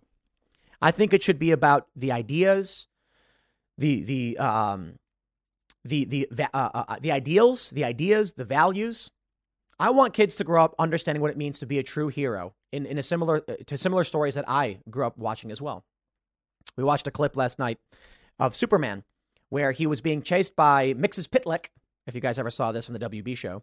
And when he deflects some of the bullets, he then, it, it literally shows him dropping the thing in a garbage dump. Like, gotta make sure that you're not polluting, you're not littering. But I like these stories. I think they're great. And these are the, these are better stories that we want to show young people. In order to do so, you got to make money. Money represents the uh, uh, and, and and I'm a capitalist, baby. Making all this money represents a, a, a valuable thing you've created. So let let DC, let let Marvel go this woke route and fail. From the Marvels to the new Green Lantern to the billion dollars Disney, lost with all their stupid movies and their woke reboots and all this trash. And let Rippaverse take over. Because there's going to be some kid 10 years old. And his dad is going to be like, I bought you a comic book. And he's going to hand him ISOM number one. And guess what? You know, I, I love about this. Oh, like, can we, uh, Alpha Core. So you've got uh, a diverse group of heroes here. Look, this guy's uh, presumably black. This guy's white. Here's a white woman. You have ISOM number one, and uh, here's a guy who happens to be black, and that's that. That's fine. It's it's immaterial. The race of the superhero. What, what matters to me is the ideas of the superhero. But you don't see the left cheering for diverse characters succeeding so wildly, because it's never been about that. That's always been the lie. I hope that there's a dad out there who handed this comic book to his kid, and he said, Here, "Here's a comic book. Read these stories. Here's here's uh, animation. You can watch this." I want that kid to grow up and be like, wow, I want to be like him. I want to be the superhero. Uh, I, I, hope kids grow up wanting to emulate the values that Eric July has instilled in these characters. And then in 20 years, this kid's going to be, you know, 30 years old. He's going to be working in the comic book industry. There's going to be tons of money, a billion dollar industry with movies and VR games. Eric July is going to be an old man, and they're going to talk about how he reignited the passions of the comic book industry that's what I hope for. Because there were great things that were made, uh, made, made. There were great things that were made by people like Stan Lee. Some of these ideas are incredible. I grew up watching Marvel and DC. I'm a bigger fan of DC, I gotta be completely honest. And it's funny because people are like, no, Marvel's better. Oh, they're both good. I'm a big fan of both, but I really do like DC for a variety of reasons. And because uh, Batman, because Batman's just a guy. Yeah, I, that's why I love Batman. He's rich, I get it. But Batman is described in the comic book universe, uh, his power is peak human. That's right. He trained his mind and his body. I understand he's also rich and he has gadgets. Don't get me wrong.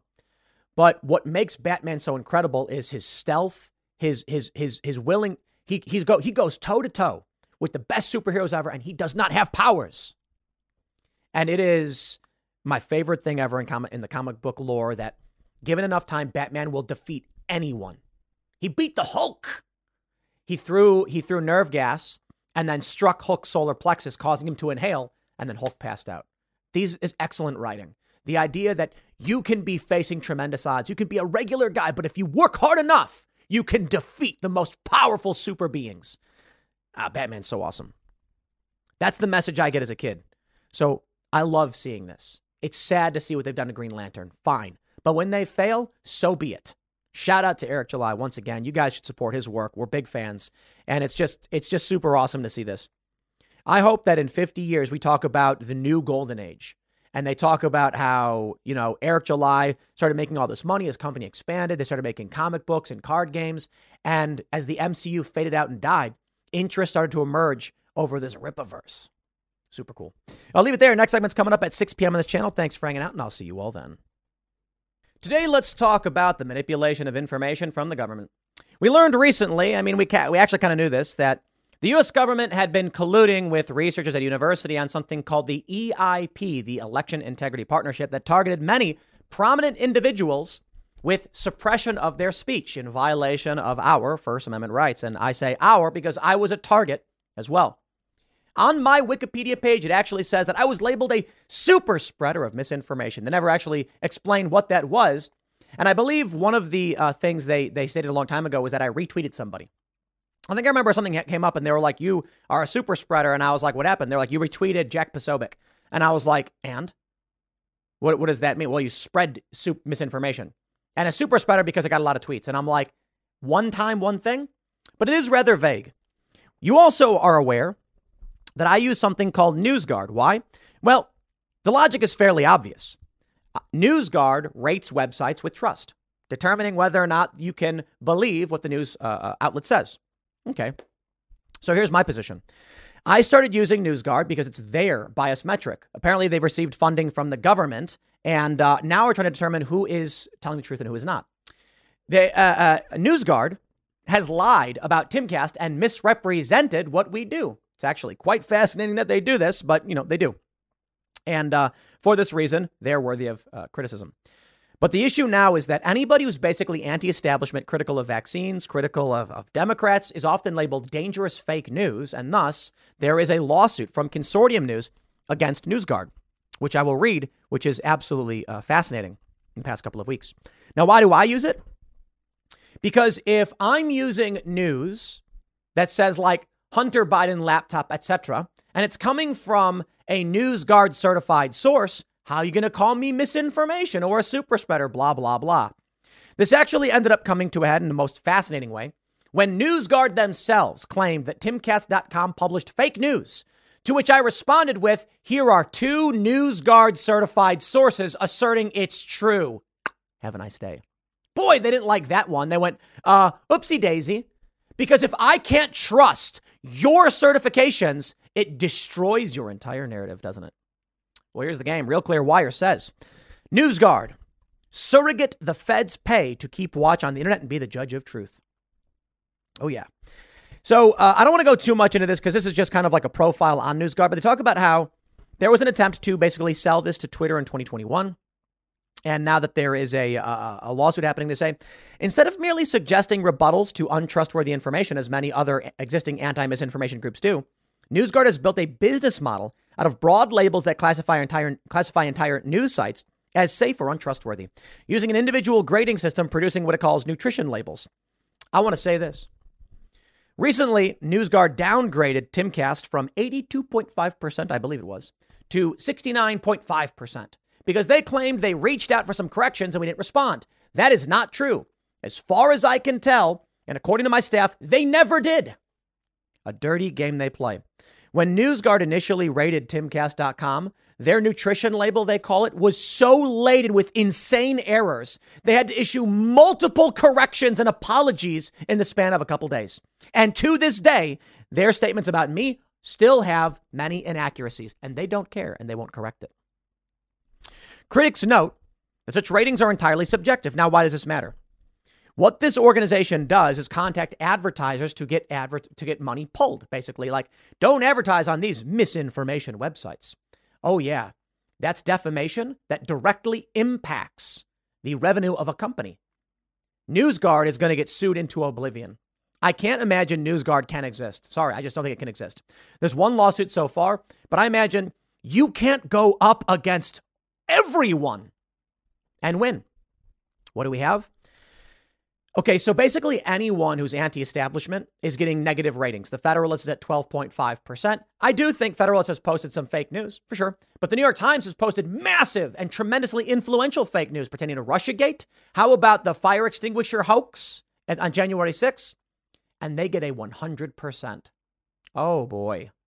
You see where this is going. Critics notes that, that the ratings are subjective. The New York Times, for example, which repeatedly carried false and partisan, partisan information from anonymous sources during the Russiagate hoax, gets a 100% rating. Real Clear Investigations, which took heat in 2019 for unmasking the whistleblower in the first Trump impeachment, has an 80% rating. Independent news outlets like Anti-War is 49.5 and The Federalist 12.5. This is the best example here. Consortium News, independent investigative journalism and political review since 1995. NewsGuard says proceed with caution, 47.5%. The website generally fails to maintain basic standards of accuracy and accountability. What does that mean? Well, according to Consortium News, it means that of the 30 plus thousand articles they've written, NewsGuard is concerned about six. I can attest to this. TimCast.com had, at the time of initial review, somewhere around 4,000 articles for which we routinely issue corrections. And the concern was over, I think, five. Two of, I think it was two that we issued direct clarifications, not outright corrections. One might have been a correction. One was a clarification that we thought, fair point, we'll clarify if you think it should be clarified. No issues there. And several of the articles, a couple of them that they'd issue with, was that we quoted Donald Trump. That's right. What we had done is Donald Trump came out and said something where he was like, you know, as president, I did this and I did that. And we said, Trump claims he did this and did that. And they said, the fact that you published Trump's statements without a fact check makes you irresponsible. And I said, we, what we what we posted was 100% factually correct in every way. We did not issue a fact check. We were letting people know that Trump had a rally where he said these things. People should know he's saying these things. I'm not doing a fact check on Trump. You can find someone who is. And they said, no, you have to. If you don't, we are going to strike your, cha- your, your, your page, your website, and claim you're irresponsible. And so I said, okay, how about this? We will issue a fact check. And they said, too bad. The fact that you published them at all makes you irresponsible. And they refused to correct it. That's interesting because what they're trying to do is take our money from us and make sure nobody wants to sponsor our website. That is directly attacking our bottom line. Here's consortium news.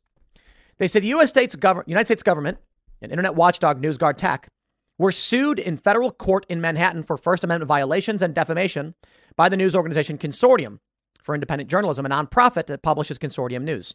Consortium News' court filing charges the Pentagon Cyber Command, an element of the intelligence community, with contracting NewsGuard to identify, report, and abridge the speech of American media organizations that dissent from U.S. official positions on foreign policy. In the course of its contract with the Pentagon, NewsGuard is acting jointly or in concert with the U.S. to coerce news organizations to alter viewpoints. I believe that is 100% factually correct. We were coerced. Timcast.com was threatened, coerced, attacked, and assaulted by NewsGuard. They basically came to us and said, unless you put these things in your articles, we will do everything in our power to make sure advertisers don't give you money. I feel like that's blackmail because the things they're asserting are false. I'll prove it. Or, I, I, should say, for the sake of argument, I will give you my thoughts. And then, should we uh, uh get to something in court, we'll provide the more direct proof. But the issue is simply this as I mentioned, they made claims that we published false information about Hunter Biden and the laptop story and his work in Ukraine, despite the fact that our sources were news outlets that were certified by NewsGuard themselves, including the New York Post, the Daily Mail. Not to mention, some of the things we said were, were, uh, were uh, confirmed by the New York Times. And they told us we had to change it. And I said, but this comes from your certified sources. You see, they immediately backed down. But then when it came to a business practice, fact check Donald Trump or else, our company was put in the position of, but we were factually correct in what we reported. Doesn't matter. They will take your advertising revenue by threatening and defaming you and lying about you unless you do as, as, as they say. I believe that's, that's extortion. Imagine going to a news outlet and saying, I am going to interfere with your business practice, tortious interference, unless you say what I demand you say. Wow, that's not a free press. But now that we're learning that the Pentagon has actually contracted NewsGuard, we now know this is a large component of the U.S. efforts, the government efforts to suppress information they don't like. They say the First Amendment rights of all American uh, American media are threatened with this arrangement with the Defense Department to defame and abridge the speech of U.S. media groups. When media groups are condemned by the government as anti-U.S. and accused of publishing false content because they disagree with U.S. policies, the result is self-censorship. They say, a, a correction, it was not 30,000, it was 20,000. NewsGuard uses its software to tag targeted news sites, including all 20,000 plus consortium articles and videos published since 1995 with warnings to proceed with caution, telling subscribers that consortium news produces disinformation. It's not just about their subscribers, it's about advertising agencies. And they say, even though NewsGuard only took issue with a total of six articles and none of its videos. This is why I believe we must, every single one of uh, all the all the outlets should be filing lawsuits against NewsGuard. And uh, I'd like to hear what Consortium News is is working on. I'd like to contact any, including leftist publications, and say, let us not allow the U.S. government to contract with a private company to lie, smear, and defame anyone who disagrees with them. And for that, you can take a look, especially at the vaccine and medical debate, that what what is happening with NewsGuard is that if the government says it, it's true. But that's not how reality works. If journalists are supposed to challenge those in power, that means often the government and the media will be at odds with each other. But if NewsGuard simply asserts that when it comes to medical facts, the government is always right, then they are effectively working as an arm of the government to suppress dissent. And for this, we all everyone's got to sue. Everyone's got to shut down. Why? It's not just about this one company. It's about any company that would ever try to do something like this. They say NewsGuard's labeling of Consortium News as publishing false content is challenged in detail uh, in the substantial complaint. The suit comes at a time when many in Congress and elsewhere have charged the U.S. government with using private entities and internet platforms as proxies to suppress free speech, and they've done it. So I'm not super familiar with Consortium, but shout out to the lawsuit they're filing. And more and more companies are starting to stand up and call them out for being an arm of the intelligence agencies. Now, early on, I liked NewsGuard, and I said, let's, you know, for the, for the reasons outlined earlier, I will use them. And then NewsGuard decided to lie about me. And I said, hold on. Every article I use in all of my videos is NewsGuard certified. And if that's the case, why are accusing why are you accusing me of being irresponsible? Because they are politically motivated evil people who are not interested in what's true, they're interested in silencing dissent. Ah, now you get it. Now I'll still use NewsGuard certified sources for that point. So that when even NewsGuard tries to claim we're lying, I'll have to just point to their own certified sources. Sorry. You said these sources were good, so I used them. Now you're mad? Oh, yeah, they backed down on that one really quickly, realizing if they tried to assert that their certifications are no good, what are you going to do about it? So let's see. If uh, Real Clear Investigations is rated at, uh, Real Clear Politics is rated 80%, and in one of their investigations, they expose you for misinformation. Uh oh! You see, the system is impossible to maintain, and it should be destroyed. I'll leave it there. Next segment is coming up tonight at 8 p.m. over at youtube.com slash timcastirl. Thanks for hanging out, and I'll see you all then. This is the way. The way forward for women's sports. We got two big stories. Female boxer withdraws from competition after being matched against male fighter. So the story is rather, uh, rather simple. With, an, with about an hour to go before the fight, her coach comes up and says, You're going to be fighting a male. And she goes, No, I won't. I'm out. So they give the championship to the male. We have another story. A female pool player, billiards, took a lag shot, it's called, started the match, and then said, I refuse to compete against you. You're male. These are women's sporting events. Now, a lot of people have pointed out, but billiards, pool, as we call it colloquially, I don't know what people call it, whatever you want. Uh, a lot of people are like, but men can compete against uh, uh, women, and you know, women. It, it doesn't matter. It doesn't matter. What matters is there are divisions. And certainly in billiards, I'd argue it matters probably a bit less, but I'm sure there are still components that matter than, say, fighting. But the idea is if you enter a sporting event under certain rules and the rules are changed out from under you, uh, uh, out from under you, then by all means say, these are not what we agreed to. And you have violated rules. In fact, I think these people should sue for breach of contract. I don't know what that contract may be. But if the argument is it's a women's division and they want to make the argument that males can fight in it, now you've got some real interesting questions to be asked. This is a story from Reduxx. They say a female boxer withdrew from a provincial championship in Quebec after learning that her opponent was biologically male, leading to him winning the competition by default.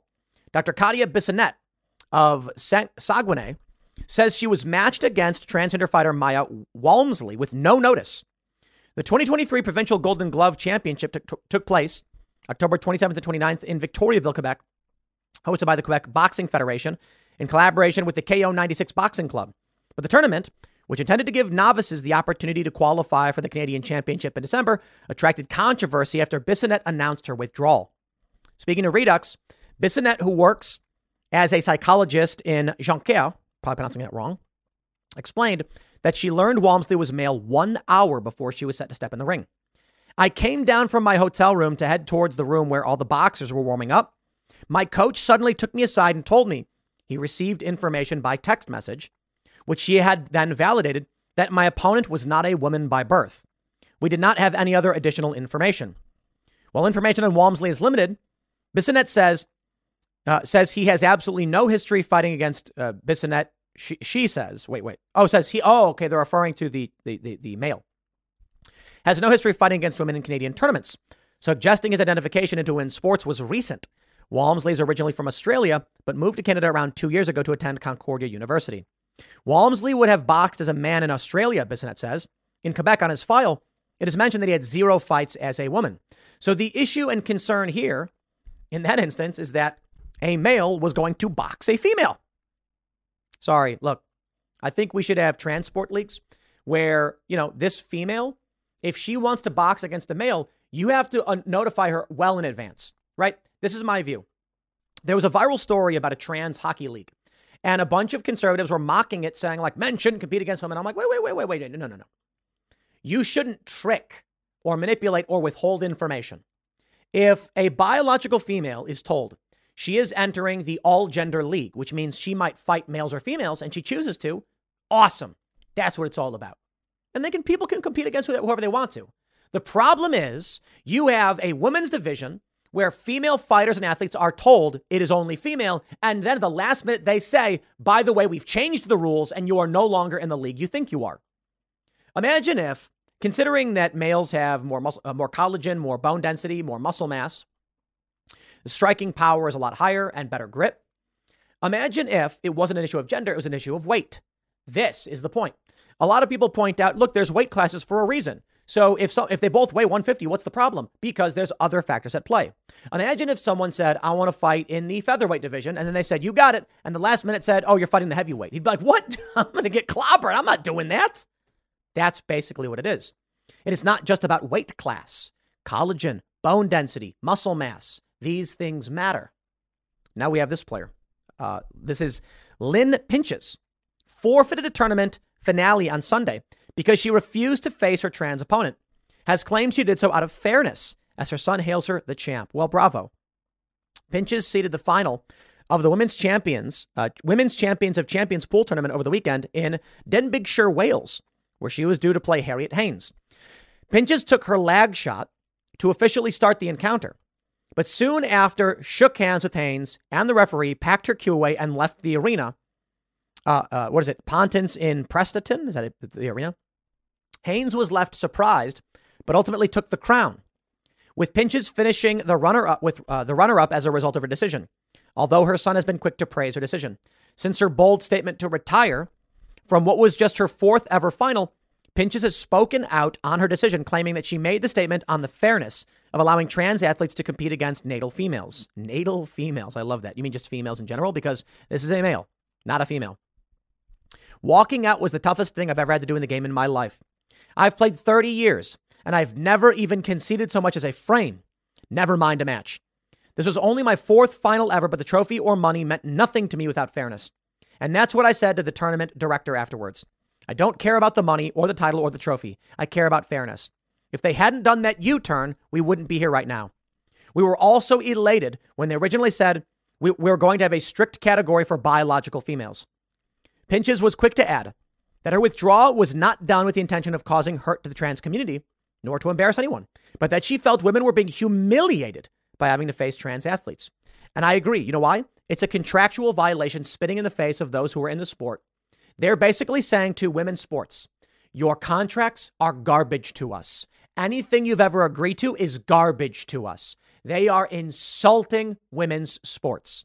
Now, by all means, you want to make the argument that you would like to induct trans people, then you need to have a direct contractual alteration. Let me put it this way. As I stated before with like boxing, but if someone said, we are going to have you do a job you are going to be lifting these bricks and moving them from point A to point B, and we'll pay you X to do it. I'd say, all right, let's go. Then one day you show up and they say, oh, by the way, it's now gold bars. I'd say, wait, wait, wait, hold on. That's not what we agreed on. You've changed the parameters of which my job is supposed to be. And they say, well, you know, we're not, we're going to do it anyway, and you're a bigot if you, what, what, what? Gold is way denser and heavier than just like a brick. Doesn't matter. All that matters is this I don't care what the terms are. If you alter a contract in any direction, these parties have a right to challenge you for this breach. This woman is competing for 30 years. She's made four finals. You can't change the parameters of the tournament without people agreeing to it. If women want to compete against trans uh, uh, identified males, then by all means, they can. But if the women's division is formulated around specific contractual agreements, changing that is it, I, I believe everyone should be suing. They're going to say guidance from the English Pool Association dictates that trans athletes should be allowed to play in informal matches and pool competitions facing no further verification of their sex than any other player.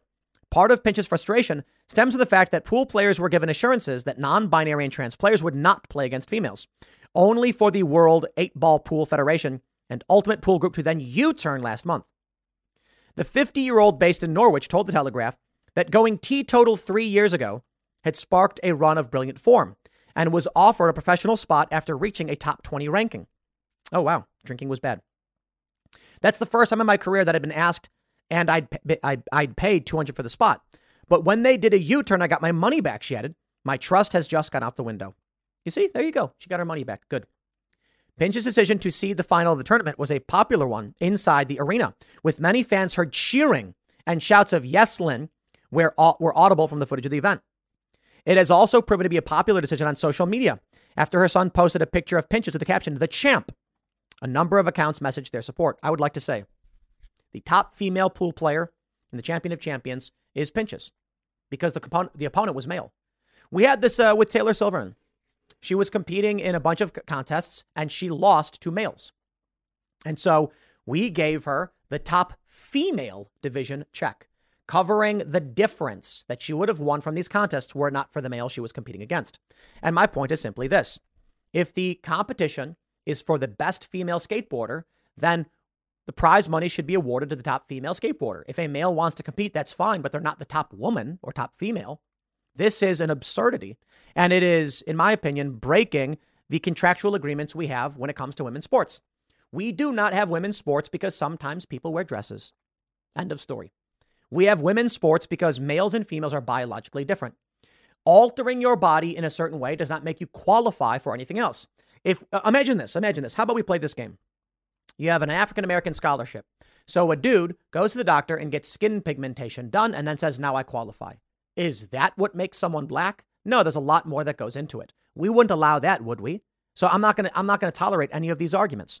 Shout out to the women who are refusing to participate in these abrupt changes. I have tremendous respect. Now, fighting is substantially worse than uh, uh, playing pool, but you know, same thing goes. It is going to be up to the female athletes to boycott these events. Next segment's coming up at 6 p.m. on this channel. Thanks for hanging out, and I'll see you all then.